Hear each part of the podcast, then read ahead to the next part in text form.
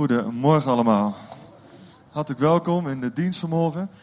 En uh, we hebben net een heel mooi nummer gezongen en er stond uh, All I Surrender All. Heb je goed opgelet toen je dat uh, gezongen hebt? I Surrender All. En uh, dat is een hele interessante. Wat is dat ook zo, hè? En ik ga vandaag een aantal dingen zeggen. En die spreek ik ten eerste tegen mezelf. dus voel je vooral niet aangevallen. Maar uh, ik wil je graag prikkelen en uitdagen om eens wat na te denken over um, wat het nou betekent. I surrender all. En um, surrender, overgeven. Ik geef alles aan je over. Ik geef alles aan je over. Heel goed. Ja, ja. Ik geef alles aan je over betekent dat. En um, het, het ultieme voorbeeld, ons ultieme voorbeeld van overgave is natuurlijk Jezus. Hè, die echt aan het kruis hing. En als je aan de kruis hangt, heb je niks meer in te bedenken, heb je niks meer te willen. Is alles afgelegd, dan ben je volledig overgeleverd aan de wil van degene die kruisigt, of van God in dit geval. En um, er zit heel veel in.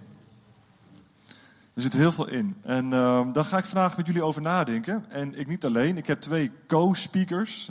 Dadelijk gaan we een verhaal horen van uh, Ali. En we gaan een verhaal horen van nog. Uh, nou, ik weet de naam wel hoor, maar ik wil het even anders zeggen. Een verrassing. Er komt dadelijk nog een verrassing. Ja, we gaan wat live testimonies horen, um, getuigenissen. En we gaan wat uh, bijbelse getuigenissen horen. Om jullie te inspireren. En uh, zo dadelijk gaan we ook een praktijkopdracht met z'n allen doen om daar nog even wat verder over na te denken. Dus uh, we gaan een beetje actief worden vandaag. En um, niet heel erg actief hoor, ik bedoel, uh, hè. maar wel in de geest. Hendry, wil je het eerste plaatje eventjes erop zetten op de beamer? Dat is een plaatje met, met de mededelingen. En we zoeken nog wat mensen. De kinderwerkkostuum, vertaling met name ook. En mededelingen ook voor aankomende donderdagavond. Dan is er weer een mannenavond bij, bij Gies thuis. Dus alle mannen zijn weer welkom daar lekker fik te stoken, lekker te eten en te drinken. Maar daar, daarvoor staat het plaatje hier niet. Het staat met name om dat bovenste. Verbinden, inspireren en uitdelen. En uh, dat is onze visie. Hè? Verbinden, inspireren, uitdelen. En met name die eerste twee hebben de afgelopen twee jaar veel in geïnvesteerd. In verbinding met elkaar, ondanks de coronatijd elkaar blijven opzoeken. We hebben allerlei dingen georganiseerd ook om jullie te inspireren, te trainen. Om de Heilige Geest te leren kennen, om allemaal dingen op te ruimen in je leven. En zo'n praktijkdag bijvoorbeeld is ook heel goed om verbinding met elkaar te krijgen. Je wordt geïnspireerd en je wordt verbonden met elkaar en met God. Maar die laatste, het uitdelen, daar gaan we de aankomende tijd eens een beetje meer naartoe schuiven. En uh, het jaarthema van volgend jaar is al bekend. Maar dat ga ik nu niet onthullen. maar het heeft wel een beetje te maken met uitdelen. Ja? Op een gegeven moment, als je dan verbonden bent, als je geïnspireerd bent, dan mag je ook gaan uitdelen. Ja? En het is natuurlijk een cirkel. Je, je leven lang mag je verbonden blijven en geïnspireerd blijven worden. Maar op een gegeven moment dan is het ook zo dat je natuurlijk stappen mag gaan zetten. Het koninkrijk van God wordt natuurlijk gebouwd door te bidden. Maar niet alleen door bidden, maar ook door werken. We gaan onze plaats in de hemel niet verdienen door goede werken. Dat werkt niet zo. Maar we mogen het koninkrijk van God wel gaan bouwen. En dat doe je door daadwerkelijk stappen te zetten.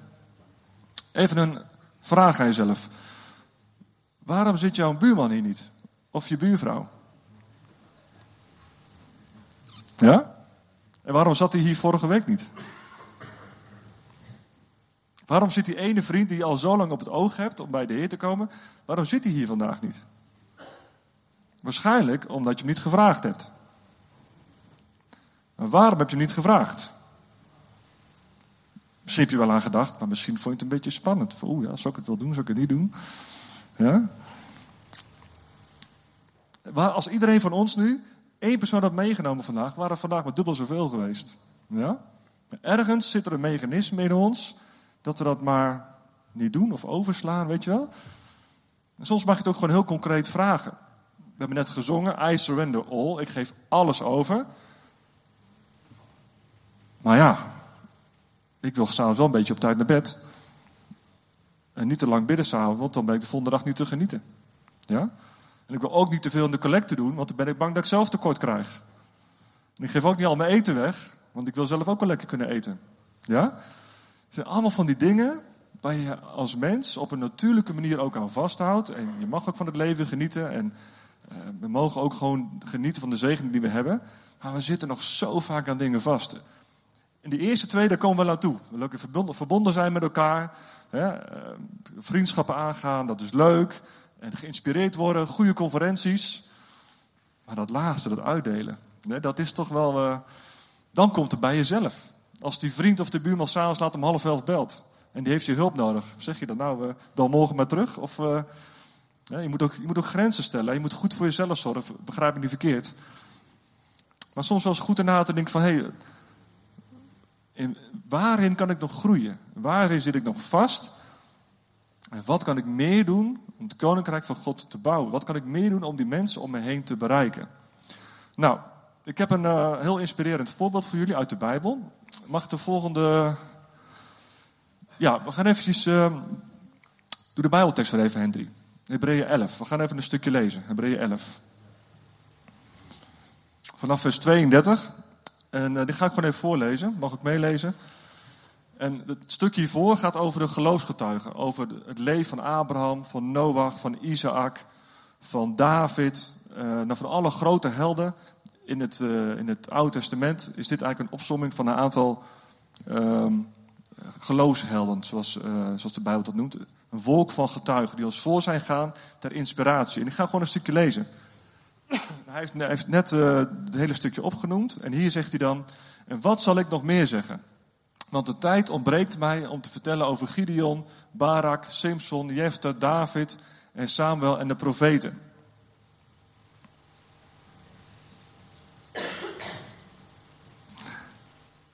Ze hebben door het geloof koninkrijken overwonnen, gerechtigheid in praktijk gebracht, beloften verkregen, muilen van leeuwen gesloten. Ze hebben de kracht van het vuur geblust. Ze zijn aan de scherpte van het zwaard ontkomen. Ze hebben in zwakheid kracht ontvangen. Kracht van God. Ze zijn machtig geworden in de oorlog. Legers van vreemden hebben zij op de vlucht gejaagd. Vrouwen hebben hun doden teruggekregen door opstanding uit de dood. Maar anderen zijn gefolterd en namen de aangeboden verlossing niet aan, opdat zij een betere opstanding verkrijgen zouden. En weer anderen hebben spot en gezelslagen verdragen, ja zelfs boeien en gevangenis. Ze zijn gestenigd, in stukken gezaagd, in verzoeking gebracht, met het zwaard ter dood gebracht. Ze hebben rondgelopen in schapenvachten en geitenvellen. Ze leden gebrek, werden verdrukt en mishandeld. De wereld was hen niet waard. Zij dwaalden rond in afgelegen plaatsen en verbleven op bergen, in grotten en in holen in de aarde. En deze alle hebben, hoewel zij door het geloof een goed getuigenis van God gekregen hebben, de vervulling van de belofte niet verkregen. Daar God met het oog op ons, op ons, iets beters voorzien had, opdat zij zonder ons niet tot de volmaaktheid zouden komen. Wel nu dan, laten ook wij, nu wij door zo'n menigte van getuigen omringd worden, afleggen alle last en de zonde die ons zo makkelijk verstrikt. En laten wij met volharding de wedloop lopen die voor ons ligt. Terwijl wij het oog gericht houden op Jezus, de leidsman en voleinde van het geloof. Hij heeft om de vreugde die hem in het vooruitzicht was gesteld, het kruis verdragen en de schande veracht en zit nu aan de rechterhand van de troon van God. Um, even kijken.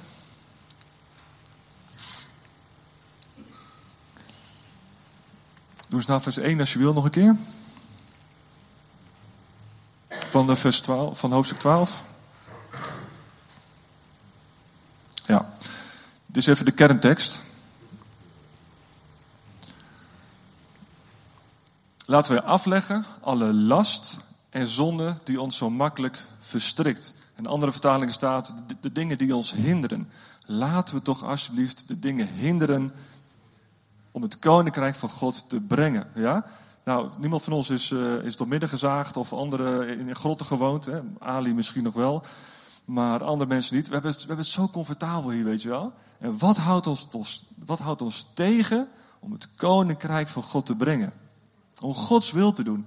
Als je Gods wil niet kent, er is een algemene wil van God. De armen verzorgen, eh, goed zijn voor je naasten, vreemdelingen opvangen, nou noem maar op, een heel rijtje. Je naaste liefhebben als jezelf. je naaste liefhebben als jezelf. Denk daar eens over na. Ja? En God boven alles. Dan heb je ook nog Gods specifieke wil. Dat de Heilige Geest persoonlijk tegen jou zegt: Janneke en ik zitten nou in een stroomversnelling. We gaan allemaal dingen doen de aankomende tijd. En we zitten in een stroomversnelling. Maar alsnog zit ik ook vast aan bepaalde dingen die mij hinderen. Ik denk van ja, wil ik dit wel opgeven? Wil ik dat wel opgeven? Durf ik wel zus en durf ik wel zo, weet je wel? Dus ik spreek net zo hard tegen mezelf. Het is geen aanklacht. Maar ik wil je prikkelen om na te denken. Wat houdt me vast? Wat houdt me tegen? Om Gods koninkrijk zichtbaar te maken. Iedereen van ons heeft hier een, een taak, een opdracht. Ja? En als gemeente hebben we dat ook. En mijn passie, mijn drive is om iedereen persoonlijk vooruit te krijgen. Dat je verder komt met het leven met Jezus. En dat we als gemeente stappen gaan maken. Daar ligt onze hart, daar ligt onze passie. En dan begint natuurlijk met nadenken van ja, wat, uh, wat kan ik nog doen? En we hebben net een stukje gelezen, maar het is ook goed om live verslag te horen van mensen die het meegemaakt hebben. En uh, Ali die gaat ons, uh, kom maar naar voren Ali. Please step forward. En Ali gaat ons een getuigenis delen. Dat heeft hij al lang geleden al gevraagd. En ehm, we hebben een vertaling gemaakt op de Beamer. De tekst is niet helemaal goed gelukt, maar je kan er wel wat uit, uit halen. Ik wil je vragen om gewoon te luisteren met, dat je geïnspireerd raakt wat hij te vertellen heeft. Ja?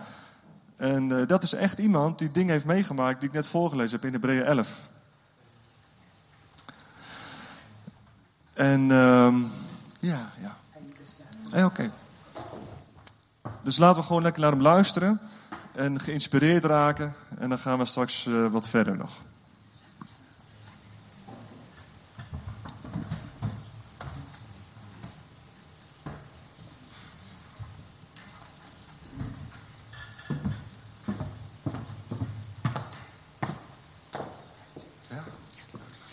Thank you, Willem.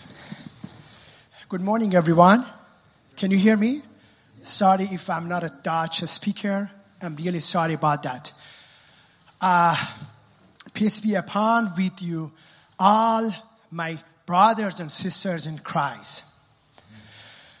Initially, I am grateful for the beautiful country of the Netherlands, for the wonderful city of Zutphen, and for the blessing church of Leif. I belong to this place, and it's very difficult for me to move to another city. But today, I'm giving my testimony to share the gospel with you guys about my personal salvation experience and how God changed my life. I'm giving, I'm delivering this testimony, not out of pity, but only for my faith in my Lord Jesus Christ. Everyone, my name's Ali Reza. I'm from Iran. As my name implies, yeah, I was born Muslim. I was born Muslim and I had to pray five times a day. I had to be in black for two months in Muharram and mourn for Imam Hussein. I had to read Quran in Arabic, the language of Allah, but I couldn't make any sense of that. I should go fasting for two months. I didn't like it that time. I was a young boy. I came from traditional family. but that was my life. As a young boy, my skepticism started when I visited many tourists from other countries. They were mostly Christian. Yeah, maybe that's a Christian for you. Okay. They are Christian, but they were all different from me, everyone. As a young boy, I wonder why they are different from me Because I learned when I was a young boy, I learned Muslims are pro God and non Muslims are anti God. So the people were so kind to me.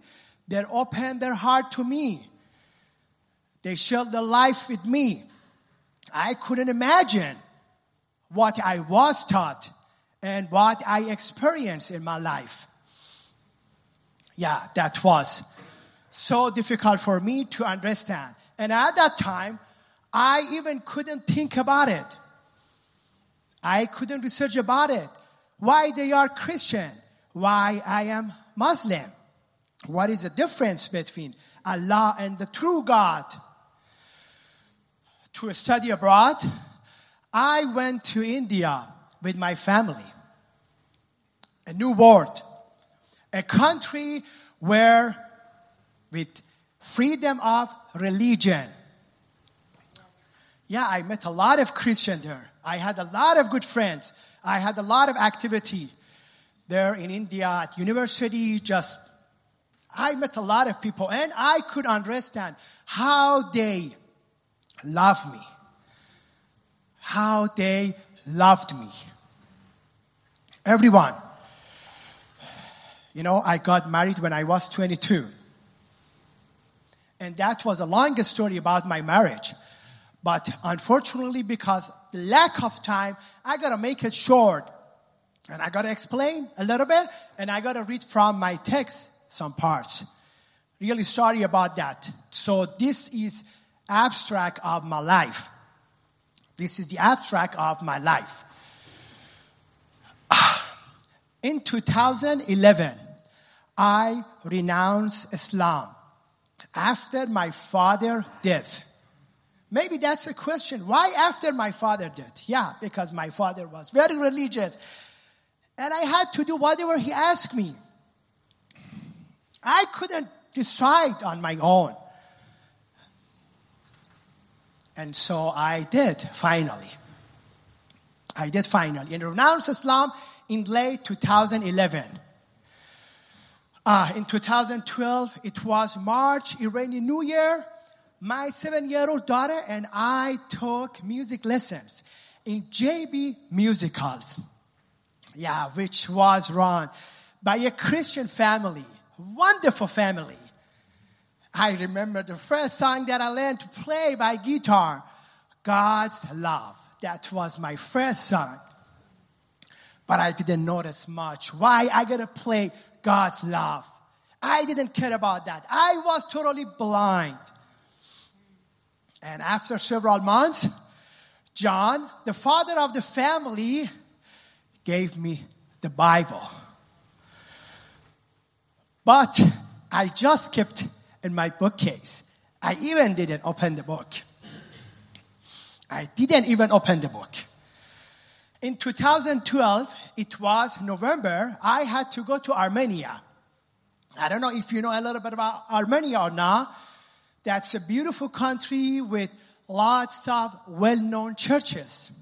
While visiting a church on Sunday, when the service was over, I received a Farsi Bible from an Iranian pastor in the church.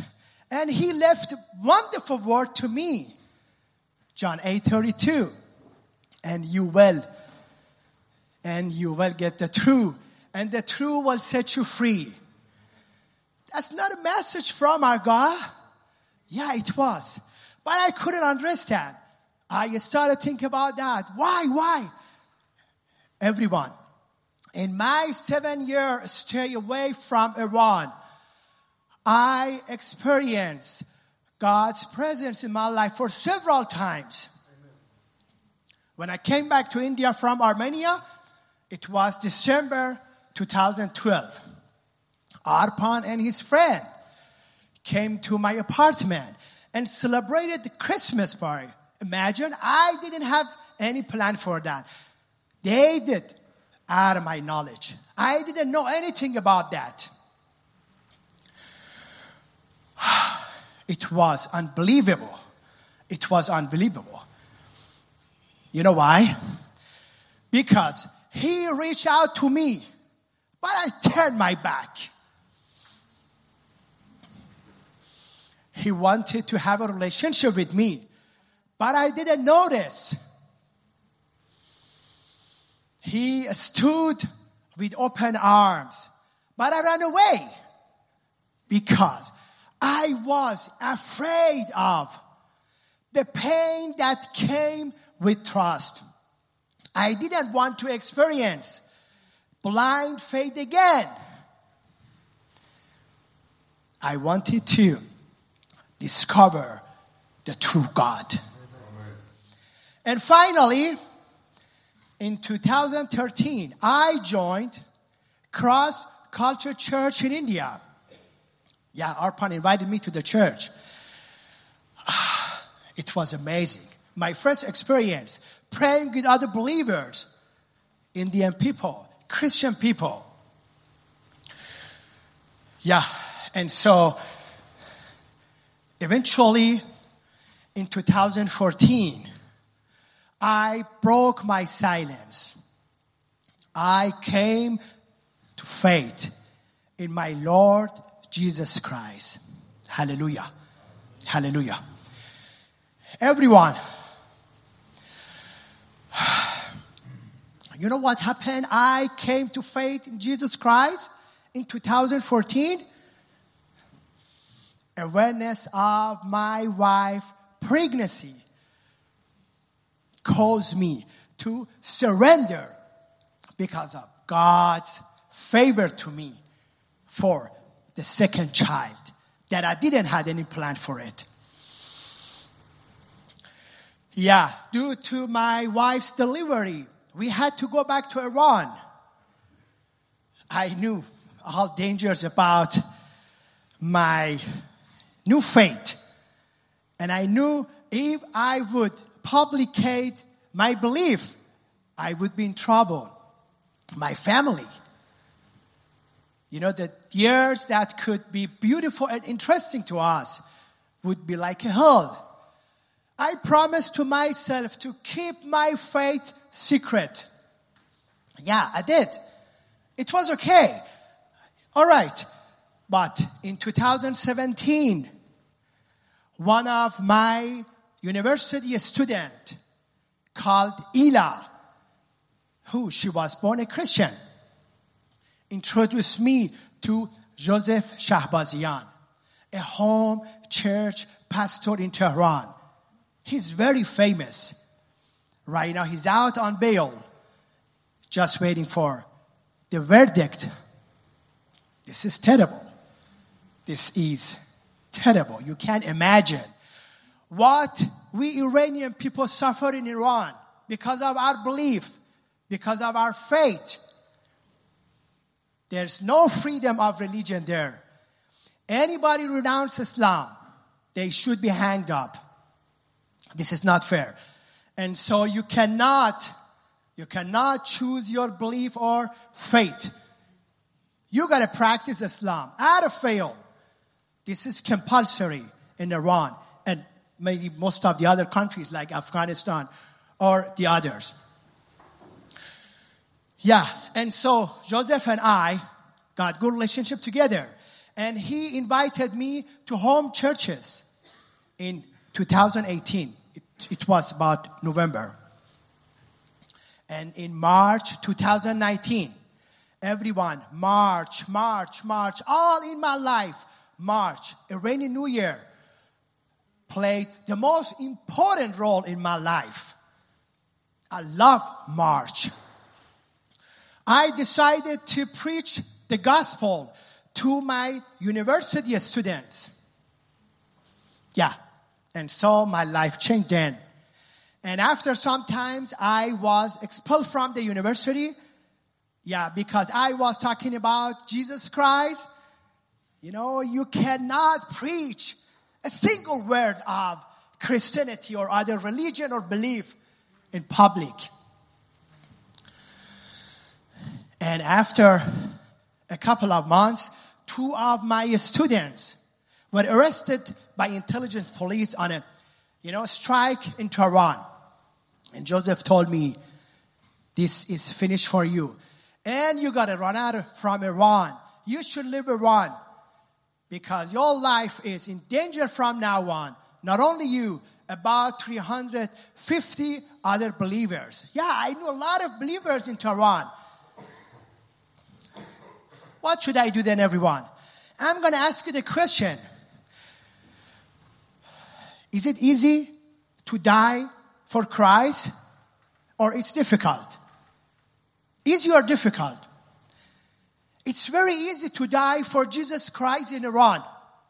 Very easy. Easy peasy, believe me. But how could I walked in him? Dead or alive? Dead or alive? For our Lord made dead alive. For our Lord gave sight to the blind. For our Lord gave hearing to the deaf. He touched their heart and he changed the life.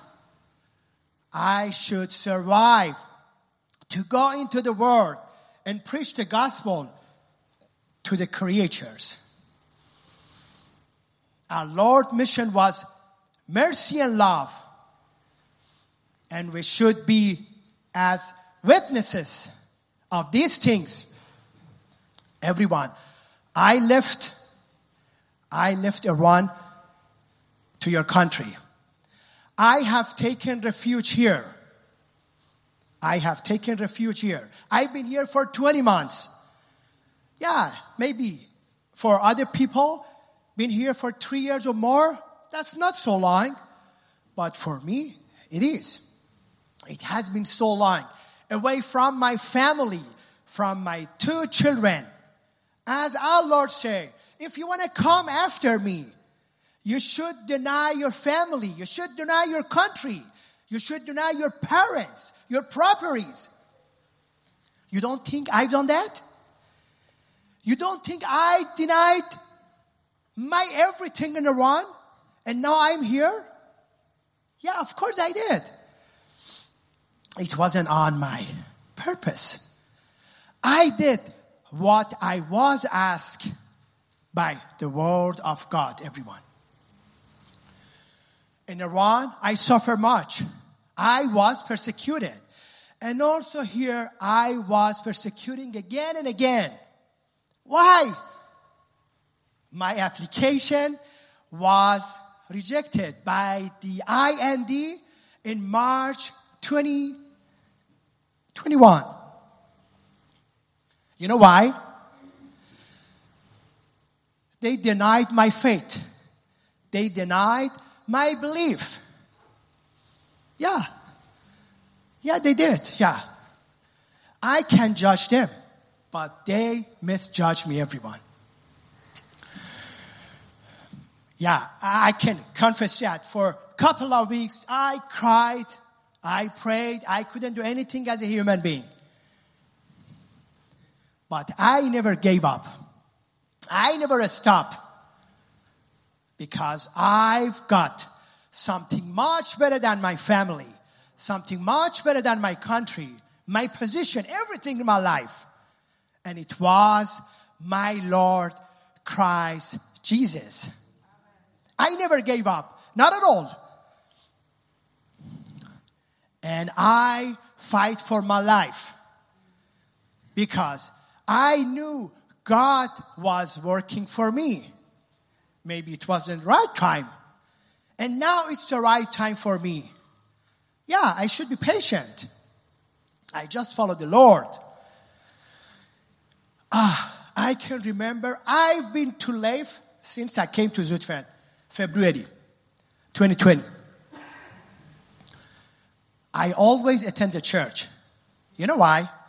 Not only for Hans or Sari, not only for Mike or Natalie, not only for Willem or Yaneke, only for my Lord, Jesus Christ. Amen. I've been here only for my faith. Because when I came here, apart from all difficulties and worries in my life as human being, when I came here, my heart was touched and I was very happy. I feel the Spirit changed me and made me happy, gave me peace. That was all by God's grace. I believe that. I experienced many times, many times, a lot of times. So, in May 21st, the IND withdrew their decision. Yeah, that was good news. But still, I was in uncertainty situation. I also suffer much because my seven-year-old son not talk to me for a couple of weeks. It was so painful for me as father for his birthday. I couldn't say happy birthday, Karen. Imagine. Can you understand? It's very difficult to find that out. It's very difficult to understand what I say, but I never gave up. I never gave up. You know, everyone, I knew God is working for me. Yeah. And so in November 4th, the IND granted me a resident permit after such a long time. And this positive decision made my life again. Made my life again. Everyone. But sometimes we should pay too much for the better future, for the better light in our life. Everyone knows that. If you want to come after your cries, yeah, you got to get separation from your society, your parents, your children. And I know a lot of people that are away from their families for many years. This is so painful. I lost my 28 year old cousin, Flora. She committed suicide. You know why? Because I helped her to know the true God. And she was arrested by police in Iran. She was tortured, but she didn't say what happened to her.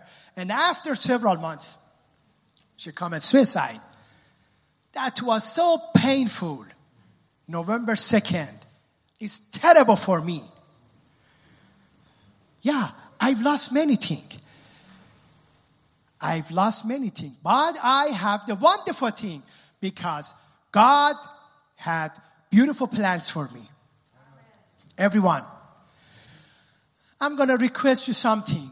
I know some people here, yeah, they've been rejected by the IND or maybe, I don't know, uncertain situation. It's too difficult, everyone. It's very painful. You can't understand. When I talk about it, I'm going to cry. I can understand because I experienced that much pain. You know, as our Lord said, if I testify for myself, this testimony is not true. But if you testify in my favor, this testimony is true. You are all witnesses of these. And right now, they need your support. They need your support, sisters and brothers, children of God. We are all children of heavenly God, heavenly Father. Yeah, of course, I'm dark. I'm not originally Dutch. But as we are called sisters and brothers, we have the same faith. We have the same feeling, but different language.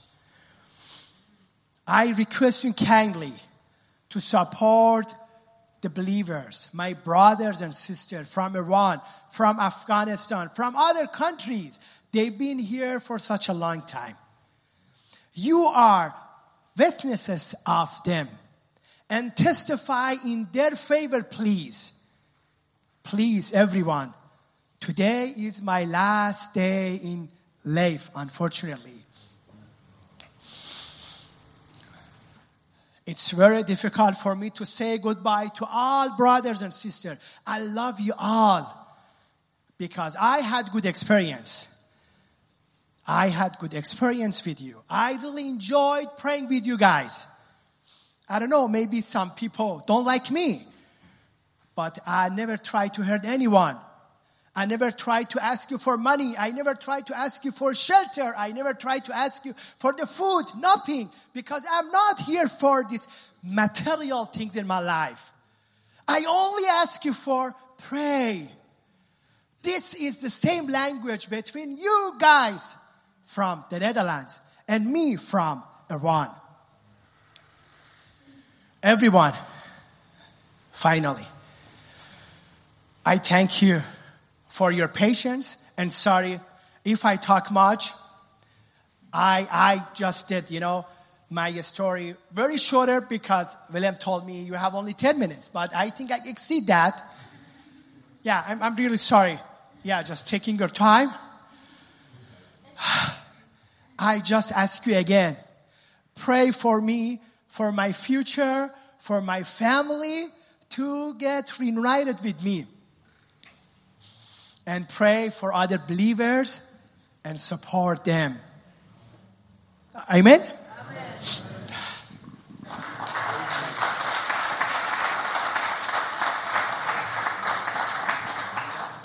Thank you uh, so much, Ali. And we will um, say goodbye uh, on the end of this service. Yes? Thank you for the great uh, testimony. Thank you very much. Oké. Nou, dat was wel inspirerend, denk ik. Ja, hij, ehm, voor de informatie. Hij had een hele goede baan aan de universiteit van, eh, in, in Iran.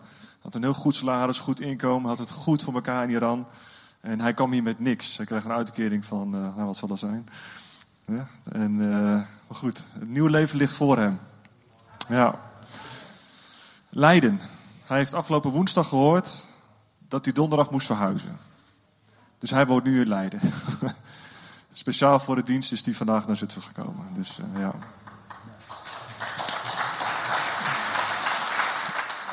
Goed, we gaan uh, door naar het volgende inspirerende verhaal. Ines en Henry. Komt u maar. We gaan van hun ook een stukje horen over hun uh, leven met God. Hoe het afgelopen jaar gegaan is. En wat er veranderd is. En uh, hoe ze nou eigenlijk uh, ook een nieuwe weg inslaan. Dus we gaan ook van hun een, uh, ja, een mooi verhaal horen. Nou, ik heb het iets minder goed voorbereid dan Ali, denk ik. Maar ik ga het proberen. nou, de meeste van jullie die kennen ons denk ik wel. Maar wij zijn Henry en Ines. En ehm, we komen hier nu al een paar jaar in de kerk. Ehm, om even aan te haken op wat er net over Ali werd gezegd. Ik heb hier ook een hele goede baan. Ik heb, uh, ik heb alles voor elkaar. Ik kom uit een rijk gezin. Ik heb hier eigenlijk alles. Um, maar wat ik nooit uh, uh, ja, heb gevonden of gevoeld, was rust in mijn leven. Over wat ik nu aan het doen ben. Of wat ik aan het doen was ondertussen. Um, wat ik wel mooi vind aan het, uh, wat er toen straks op de beamer stond, was uh, verbinden, inspireren en uitdelen. Uh, uiteindelijk ben ik echt op zoek gegaan naar verbinding in mijn leven, met mensen, in leef, maar ook op zoek gegaan naar God, gewoon helemaal op mijn eigen manier en houtje. En ja, dat is een hele ingewikkelde tijd geweest voor mij, vooral in het begin, omdat ik ook uit een ja, nogal uh, religieuze achtergrond kom, waar het meer over de regels ging dan over relatie. Vond ik dat heel moeilijk om dat ook, uh, nog steeds, om ook uh, ja, meer te laten zien. Ik doe dat vaak als ik in, in mijn achterkamertje, waar ik dan ja, ja, verbinding zoek. Ehm, in diezelfde tijd dat dat gebeurde, was, uh, had Ines ook uh, ja, veel uh, dromen. Heeft ze nog steeds trouwens. Maar wat, wat mooi is om te zien, is dat God ook echt spreekt op de manier die bij jou past. dus Ines werd heel veel geïnspireerd en, en toegesproken door de Heilige Geest, door haar dromen. Ehm, op een gegeven moment dus ook midden in de nacht om een uurtje of drie was het denk ik dat ze ineens rechtop in bed zat. Dat is een keer eerder gebeurd. Toen stond ons huis in brand, dacht ze. En toen zag ik van nou, het valt wel mee. dus gaan we, weer, gaan we weer slapen. Dit keer was het iets wat me wel wat meer aansprak. Ze zei, Henry, we moeten naar het buitenland. Ehm, nou ja, ik, was, ik werd half wakker en ik zei: Oké, daar ben ik wel bij als ik maar weer verder mag slapen. Ehm, dat is een beetje een grapje, maar het is wel waarheid geworden. Dus uh, op dat moment kreeg ik ook echt een, een dag daarna. En dat is echt uh, leiding geweest. als je daar nu op, naar terugkijkt, is dat echt leiding geweest van God. is echt briljante timing geweest. Want een dag daarna kreeg ik van iemand waarvan ik niet eens meer wist dat ik hem op LinkedIn had een berichtje om, om een samenwerking te doen in Mozambique, in Afrika.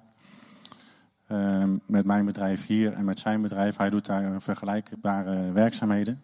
En hij was op zoek naar een Nederlandse ondernemer die, ja, die hem kon helpen met de kennis en, en de middelen.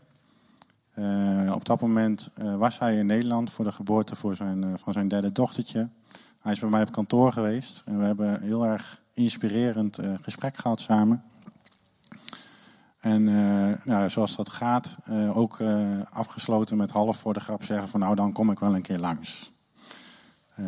Toen zei hij meteen, oh dat moet je doen. Nou dat hebben wij gedaan, uiteindelijk.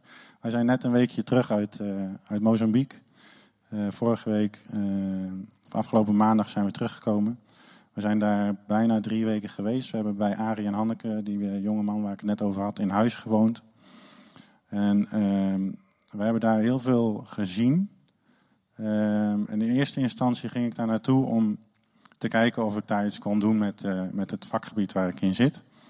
Uh, maar daar had ik van tevoren al weinig uh, ja, rust over. Want dan bleef ik in het commerciële wereldje. Ehm, dus ik had ook bedacht van ik moet daar gewoon naartoe gaan en dan moet ik gewoon gaan daar zijn en dan vragen aan de mensen of er gewoon zijn en vragen wat zij nodig hebben in plaats van wat ik denk dat zij nodig hebben. Nou, zelfs daar kreeg ik geen rust over. En toen op een gegeven moment uh, zei de Heilige Geest van nou, uh, want zoals het bij mij dus werkt en zo ben ik ook in mijn leven, is dat ik gewoon heel, uh, ik stel een vraag en ik krijg en ik verwacht antwoord. dat is een beetje mijn persoonlijkheid. Ehm, dat als, en het mooie is dus, als je de juiste vragen stelt op het juiste moment aan de Heilige Geest, krijg je dus ook gewoon direct antwoord. Um, dus dat heb ik echt ervaren dat dat, uh, dat dat zo is. Ik heb er zo meteen nog een klein voorbeeldje van. Um, dus we hebben dat, uh, tenminste, ik zal een beetje voor mezelf spreken, maar ook echt ervaren van toen we daar waren, van je hoeft het niet te bedenken van tevoren. Wij Nederlanders willen alles tot in de treuren uitbedacht hebben. En wat, de, dat is ook de eerste vraag. Als je het vertelt aan iemand, wat ga je daar dan doen? En kun je wel voor je kinderen zorgen? En, nou, allemaal uh, ja, zelfhandhavingsvragen. Terwijl ik echt nu heb geleerd om gewoon te zeggen van nou, uh, ik ga daar gewoon naartoe en ik zie het wel. En of ik nou 1 euro heb op de bank of 100.000, dat maakt me ook niet meer uit. Ik heb het gelukkig niet. maar daar gaat het ook niet meer om, ook wat Ali net vertelde. Het gaat erom dat je ja, luistert naar de Heilige Geest en bevestiging ook krijgt. Wat we daar ook echt wel hebben gekregen om daar te zijn voor de mensen die daar zijn. het is een van de, het staat in de top 10, dacht ik, van de armste landen ter wereld. dus de meeste mensen hebben echt niks. En, uh, en dan word je wel heel erg stilgezet over wat je, al, wat je hier hebt als Nederlander. Um, nou, wil wel benadrukken dat het echt niet mijn bedoeling is of om aan te geven dat iedereen naar Afrika moet. Helemaal niet. Ehm, maar wat Willem ook al zei, voor iedereen is er een plan.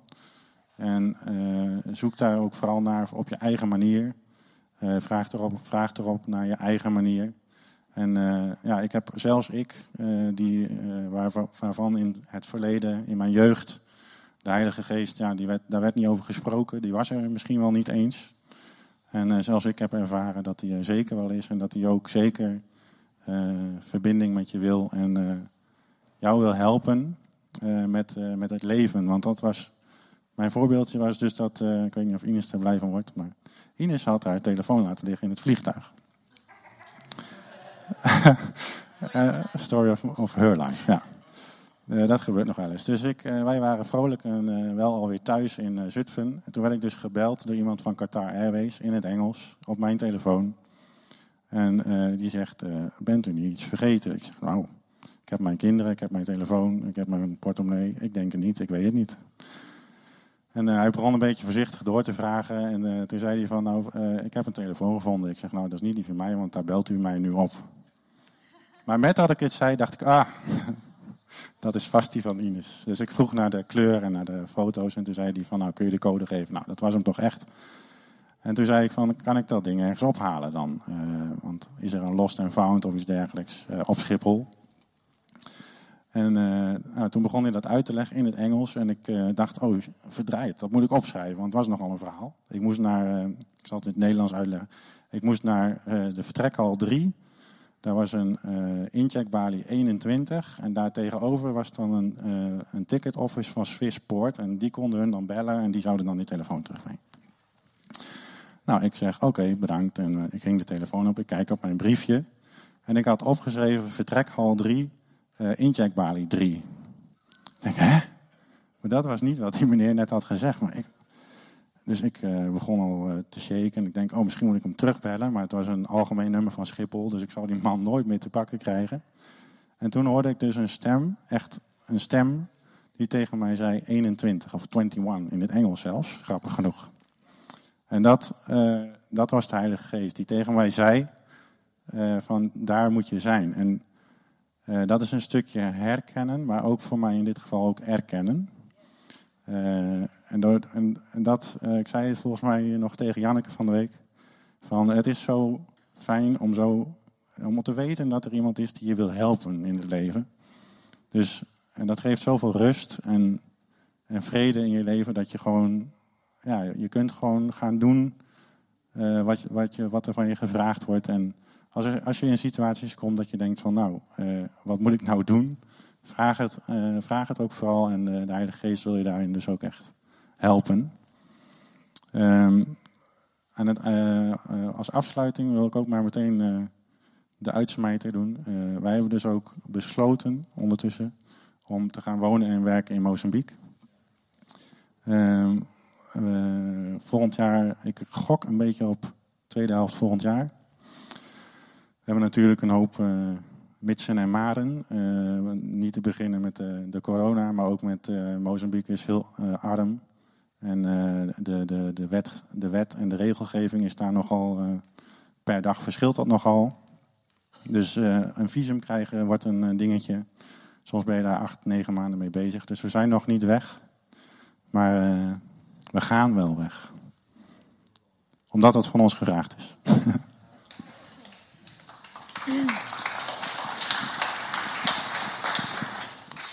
Ja, ehm, het was een, eh, ja, wat dat betreft een eh, gek jaar, ook aan het begin van het jaar. God zei, ehm, ik vroeg God een, een woord voor het jaar en hij zei eh, vliegen. Je gaat op veel verschillende plekken komen. Gaat, en ik wist dus niet dat het ook letterlijk vliegen zou worden. Dus ik droomde ook veel over dat ik ging vliegen en ook met het vliegtuig. Dus, dus dat waren wat dingen waar, waardoor God me al wat voorbereidde. En een paar jaar geleden eh, heeft hij ook al wel een keer tegen me gezegd... toen ik gewoon lekker in de zon zat op een bankje in onze achtertuin. Ehm, er komt de tijd dat jullie in het buitenland wonen. Dan weet je dat alvast. Even tussendoor. Dus ik dacht, oké. Ehm, en eh, ik was eh, een beetje half, halverwege het jaar in een boek aan het lezen. Echt aanrader. Dangerous Prayers. Ehm, en gevaarlijke gebeden. En dat gaat over dat je eigenlijk je echt jezelf helemaal overgeeft aan God. Dat je zegt, doorgrond mij, breek mij. En eh, het laatste hoofdstuk is, eh, zend mij. Eh, dus en wat u ook van me vraagt, het antwoord is ja. Nou, dat is echt een heel gevaarlijk gebed. Dus dat moet je vooral bidden, of niet, als je dat niet durft. Ehm, en dat heb ik ook gebeden op dat moment. van zend mij, wat is, waar wilt u me hebben? En ik zat op de bank en ik hoorde een stem in mijn hoofd, zet je huis te koop. En ik dacht, pardon? Dat is niet helemaal mijn idee. eh, want dat is natuurlijk meteen ook echt heel drastisch. Want dat is ook, zet je huis te koop, dan, dan moet je dus je huis ehm, achterlaten. Maar ook echt van dat ik dus uit mijn stad moest gaan. Dat vond ik al een hele stap, dat ik dus uit Zutphen moest gaan. Ehm, nou, en toen ben ik daarvoor gaan bidden. En toen kreeg ik ook meteen het woord Afrika in mijn hoofd. En ik heb echt helemaal niks met Afrika. Uh, nooit gehad ook. Ik vind het heel, heel mooi om, om uh, dingen over te horen. En Afrikaanse mensen vind ik ook heel mooi. Maar nooit gedacht, oh, ik zou naar Afrika willen. Heel veel andere landen wel, lijkt me interessant, maar Afrika niet. En vooral ook de hitte, dat spreekt me echt absoluut niet aan. Dus ik heb dat ook echt gauw weggewuifd van, dat zou wel uh, zo'n standaard zinnetje zijn van, weet je wel, dat is een beetje standaard van, ga naar Afrika, God wil je naar Afrika hebben. Maar dat kwam wel echt steeds terug. En bij Henry ook, als Henry het vroeg in gedachten van, heer, is het Afrika dan? Ja, dan was hij God, ja, dus dat was wel apart. En uh, nou, uiteindelijk uh, zei ik tegen hen, nou, als we dan naar Mozambique gaan, dan wil ik wel graag dat God ons daar ook gaat duidelijk maken wat we moeten doen. Want ik wil dan ook gewoon weten waar ik aan toe ben. En toen lazen we in de kinderbijbel het verhaal van Paulus, waarin uh, hij Jezus ontmoet voor het eerst. En dan zegt Jezus, ga naar Damascus en daar vertel ik je wat je doen moet. En dat was voor mij heel mooi één op één, een soort antwoord, wat ik net ervoor tegen Henry had gezegd. Van, ga naar Mozambique en daar vertel ik je wat je doen moet. Dus dat gaf me wel rust. Ik dacht, nou, we gaan naar Mozambique. En misschien horen we wel in Mozambique dat we naar Amerika mogen. Dus het is misschien gewoon een tussenstapje. dus uh, nou, wij naar Mozambique toe. En uh, ik had sowieso echt een enorme cultuurshock. En ik had het heel erg heet. En ik was echt heel naar van. En ik heb echt wel een hele week uh, echt best wel rot gevoeld. Ik had ook allemaal nare dromen. En ik voelde me echt niet echt lekker daar. Ik kon wel een beetje als toerist genieten. Maar ik zat heel erg, het drukte echt heel zwaar op mij. Het idee dat ik daar dan misschien moest gaan wonen en werken. Dat, dit, dat het Gods plan was dat we daar naartoe gingen. Uh, dus ik heb ook steeds tegen God gezegd: in, in vredesnaam, waarom Afrika? Ik ben niet geschikt voor Afrika. Ik heb het heet. U hebt vast de briefjes verwisseld van twee mensen. Afrika is niet voor mij. Dus het was gewoon niet, het klikte niet. Henry had dat wel en de kinderen ook. Die, die, nou ja, die leek alsof die thuis gekomen waren. En Noah zat lekker in het zand te spelen en Henry ging gewoon een paar tandjes uh, met de versnelling naar beneden. Dus dat klikte helemaal, maar ik dus helemaal niet. En dat vond ik wel frustrerend, want dan denk je, ja, als God een plan heeft, dan zal het wel helemaal passen. Dan past het ook bij mij. Als hij iets voor mij heeft, dan, dat, dan, dan, uh, dan, zal, dan zal ik daar ook blij van worden. En dan, uh, ja, dan, heeft, dan is dat een goede, uh, goede match. En zo voelde het dus niet. Um, dus daar heb ik wel veel, veel worsteling mee gehad, veel voor gebeden. En ook echt wel gevraagd van, hier geef me bevestiging, want als u dan me echt hier wil hebben, wilt u dat dan duidelijk maken? Um, er kwam niet echt een, een enorm Paulus-moment dat de hemel open ging. Maar langzaam merkte ik wel, oh, ik begin toch een beetje te wennen aan dingen. En uh, we ontmoeten mensen, um, die, ja, gewoon mooie mensen, die daar werkten, ook als zendeling of uh, met uh, jongerenwerkers of andere in de kerk. En dat bewonderde ik ook heel erg. Zij hadden dezelfde worsteling als ik, maar toch werkten ze daar. Dus daar leerde ik heel veel van. Maar ik ontmoette ook gewoon de mensen die daar wonen en hoorden hun verhalen. We waren op bezoek bij iemand, die, uh, bij een gezin. De kinderen die dan helemaal geen speelgoed hebben en met kapotte kleren lopen. En toch zo sterk en gelukkig waren uh, met, met wat ze wel hadden. En het, maakte me eigenlijk steeds nederiger. Ik ging eigenlijk steeds meer, minder protesteren en steeds meer van... Oké, er is echt veel nood hier. En um, op een gegeven moment had ik ook echt zoiets van... Oké, Jezus, als u dan dit voor mij bedacht hebt, maak mij dan klaar daarvoor. Dus mijn gebed veranderde. Het was niet meer van, ik ben niet klaar uh, dus ik wil het niet. Maar het werd, ik ben niet klaar. Maak me dan klaar, Jezus. Um, ja, en um, op een gegeven moment ging iemand voor ons bidden. Dat we duidelijkheid mochten krijgen van God. En toen zag ik een beeld van een soort heel groot gat wat was gegraven. En er zaten allemaal Afrikaanse mensen in. Het waren vooral kinderen en jongeren. En die riepen allemaal, die zaten allemaal met hun handen omhoog van help me, haal, help, me hier uit. En er was niemand die ze hielp. Ze zaten daar eigenlijk um, uh, voor een ondergang. Ze, gingen daar, ze konden er niet uitkomen. En uh, achter mij stond mijn familie. En dat is eigenlijk mijn grootste offer. Want ik heb een hele hechte band met mijn familie. Um, en daar moest ik ook steeds aan denken van... ik kan hun niet loslaten. Dan, want als ik hier ga wonen, dan zie ik ze heel lang niet. Um, en ik zag dus mijn familie achter me staan naar mij roepen... Ines, kom naar huis, kom, we kunnen je niet missen. Maar ik zag voor me die afgrond met die kinderen en de jongeren erin. En toen opeens zag ik tussen al die kinderen en jongeren Jezus... die ook tussen hen in, in die afgrond was... En hij tilde één kind zo op naar mij van hier, wil je die aanpakken, dan, dat je die eruit kan trekken. En toen dacht ik ook van, ik moet hier zijn. En uh, ik, ik, ik kan niet dit, ik kan niet net of ik dit niet gezien heb. En dat zei ik, toen draaide ik me om naar mijn familie. Ik moet hen helpen. Ik, ik kan niet hun hier achterlaten. En het gaf heel mooi dat de, de, de worsteling in mij, het getouwtrek van mijn familie en ook uh, nou, de mensen daar die uh, ook hulp nodig hebben. Dus dat heeft me ook geholpen. En uh, ja, dan aan het eind van de reis merkte ik gewoon veel meer vrede en rust. En ik vroeg op een gegeven moment ook aan iemand die, die ehm, kinderen in een weeshuis helpt, die zelf een weeshuis heeft opgericht. En de, de kinderen zijn al groter geworden en de jongeren worden nu leiders. En dat is echt een heel mooi project.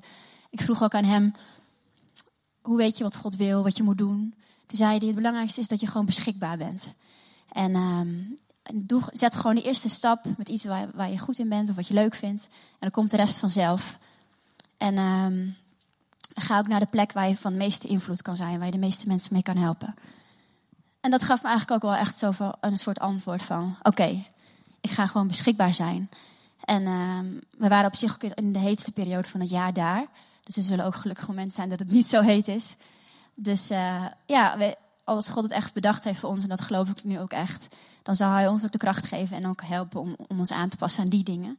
Maar het heeft me wel geleerd dat, dat met God wandelen, en ook wat Ali net zei, is niet altijd leuk of fijn of een groot avontuur. En het zal ook niet altijd helemaal met jezelf matchen. Want dan denk ik, ja, waarom hebt u me dan niet gemaakt dat ik beter tegen hitte kan? En toch vindt God dat ik daar naartoe mag gaan. Dus ook al zijn er misschien dingen in jezelf ja, die je moeilijk vindt, of dat je denkt, die eigenschappen heb ik niet, of ik heb niet die talenten, of ik heb niet die kwaliteiten. Als God iets voor je heeft, ga het wel doen. Want uh, hij, zal je, hij je geven wat ontbreekt. En ook al is het moeilijk, met hem uh, kan je het wel, weet je wel. Uh, er is een mooie tekst van ik, ik vermag alle dingen in hem die mij kracht geeft. Dus ook, ook als je dingen niet kan of dingen niet lukken. En dat maakt je denk ik ook meer afhankelijk van hem. Ik heb ook met twee jongere groepen mogen werken en theaterles mogen geven. En ik zag hun talent. Ik zag hoe goed ze waren. Als, na, na één workshop of na, na twee avonden hadden ze iets voorbereid. Het, het bruisten van leven en energie. En ik dacht, oh, ik moet hier echt wel mee. En een van de laatste dagen leek het alsof Jezus de ruimte binnenstapte en zei... Zullen we hier samen aan de slag gaan? En toen dacht ik, ja, dat gaan we doen. nou, dat uh, was mijn verhaal. Mooi, dank jullie wel voor het getuigenis. En ja, het is mooi als mensen natuurlijk in de roeping gaan lopen. Ja, anderzijds, ja, dan zijn ze niet meer hier. dat is het risico. Maar goed dat jullie in de bestemming lopen. Dankjewel voor het inspirerende verhaal. Ja. Goed, we gaan... Um, um, even verder over doorpraten met elkaar. Uh, een minuut of uh, kleine tien minuten gaan we even met elkaar spreken van hey, wat, wat mag jij nog afleggen om meer in Gods wil te gaan staan? Heb je misschien een, angst voor, voor vrijmoedigheid? Of heb je misschien dat je tijd tekort hebt, dat je mag gaan schrappen in je agenda? Of, of gaan even met elkaar in groepjes van drie, vier. Denk wel even aan de afstand. Uh, gaan we eventjes met elkaar overleggen. Zoek even iemand op en zorg dat niemand alleen zit. En uh, ondertussen gaan we luisteren naar het, uh, naar het lied van, van Ali. Die heeft speciaal uitgekozen om deze dienst te laten luisteren. Even met elkaar horen, even overleggen van... Hey, wat, wat mag jij nog, wat mag ik nog afleggen om meer in Gods weg te gaan wandelen? Of wat, wat, wat belemmert jou of mij nog? Ja? Dus mag je even wat opzoeken die vlakbij je zit... En dan uh, lekker praten, een minuut of tien. En dan gaan we straks weer, uh, weer verder.